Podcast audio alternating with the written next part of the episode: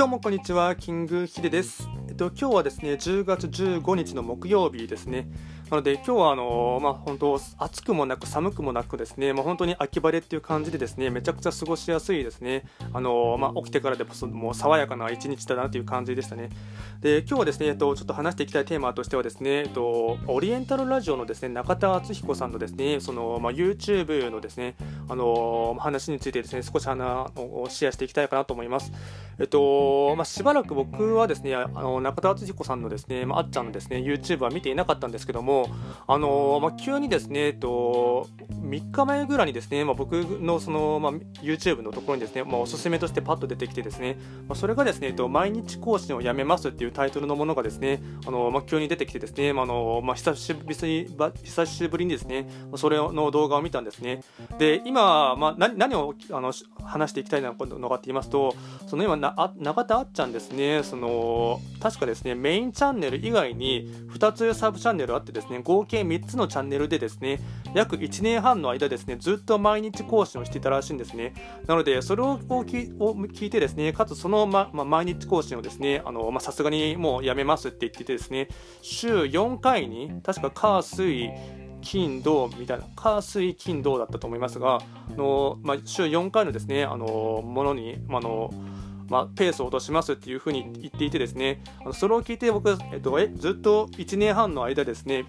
しかも1つのチャンネルじゃなくて3つのチャンネル全部でですね毎日更新をしていたっていうのをですね知ってですねめちゃくちゃびっくりしましたしちょっとそこまでやんなくてもいいだろうとかと思いましたけどもこの、まあ、よくあるですね、まあ、YouTube 界隈のですねこの、まあ、動画を毎日更新し続けないといけないのかっていうですねあの問題に関してですね少し話をしていきたいかなと思います。えっと、やはりですねそのうんなかなか今ですと芸能人の方もたくさん参入してきてですねその自分がアップした動画がですねなかなか再生回数がですね以前と比べるとですね伸びがですねかなり鈍化してきているっていうのが流れとしてありますしでそうなってくるとですねあの、ま、恐怖心としてはですねあのずっとその動画を出し続けないとですねその淘汰されてしまうっていうふうにですね、まあうんまあ、ある種の脅迫観念みたいなものがありましてその、まあ、本当に YouTube のですね、ま、トップのでずっと、ま、100万人以上以上とかですね今いらっしゃる方、やはりヒカキンさんとかですねはじめ社長とかですねあとラファエルなんかもですね筆頭にですねみんなもう常識のようにあの、まあ、毎日更新をしているんですけどもこの毎日更新する問題っていうのはですねその僕はそろそろですねそのやめた方がいいんじゃないかなとずっとずっと思ってるんですね。そのまあ、なんでかって言いますとこのうんまあ、働き方改革とかっていうふうによく言いますがもちろん動画をですね毎日、あの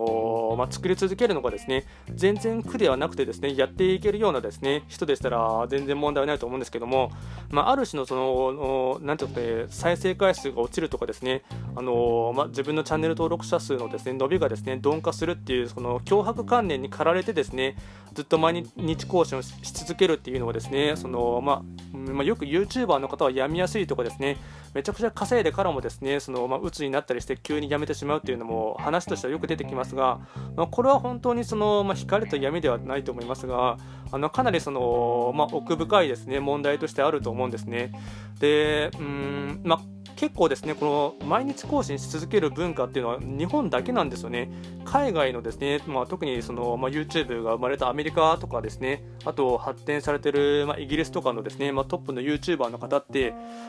えっと、毎日更新してる人だとほとんどいないんですよね。ほとんどその、ま、トップの方もですね1週間に1本とかですね1週間に2本ぐらいのペースで、ま、渾身の1本というかですね練りに練った動画をアップしてですね、ま、一気に、まあ、海外の場合はその、まあ母数が全然違うので、まあ、1000万回数とかですね、まあ、特にトップの層でしたらざらにいるんですけども、まあ、そういうふうに出してもですね1週間に1本とか2本3本出してらかなり相当その勤勉というかですねすごいっていう感じなんですね。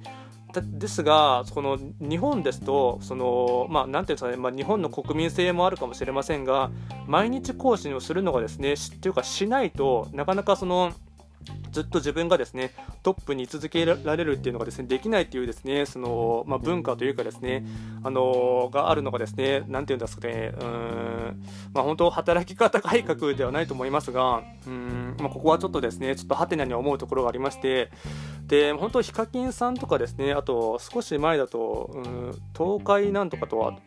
とですねあと水溜りボンドの方とかも言っていましたが約10年間ですねずっと毎日更新してるらしいんですね。もうこれもすごいなとしか言えないんですけどもあの、まあ、もちろんですね、まああのまあ、彼らの場合おそらく他に編集してくれるチームとですねあといろいろ分担制にはなってると思いますがヒカキンさんに関してはですねあのスタッフを迎え入れたのがですね本当少し前でままれって言っていたのでなので本当それまではですね約8年から9年間はずっと1人であの企画を考えてですねでかつその彼の場合かなりそのなていうかお金も使ったりですねその、まあ、編集もですね8時間とかかけてるらしいので、まあ、そのなんていうかねなん勤勉性というかですねはすごいなという感じですね。本当あのまあ、少し今でしたらかなりですね YouTuber の方のですねあの見る、まあ、ステータスというかですね目線というのはですね一般の方でもですねかなりその、まあ、怪しい職業ではなくて、まあ、だんだんその見方が変わってきているというのはありますが、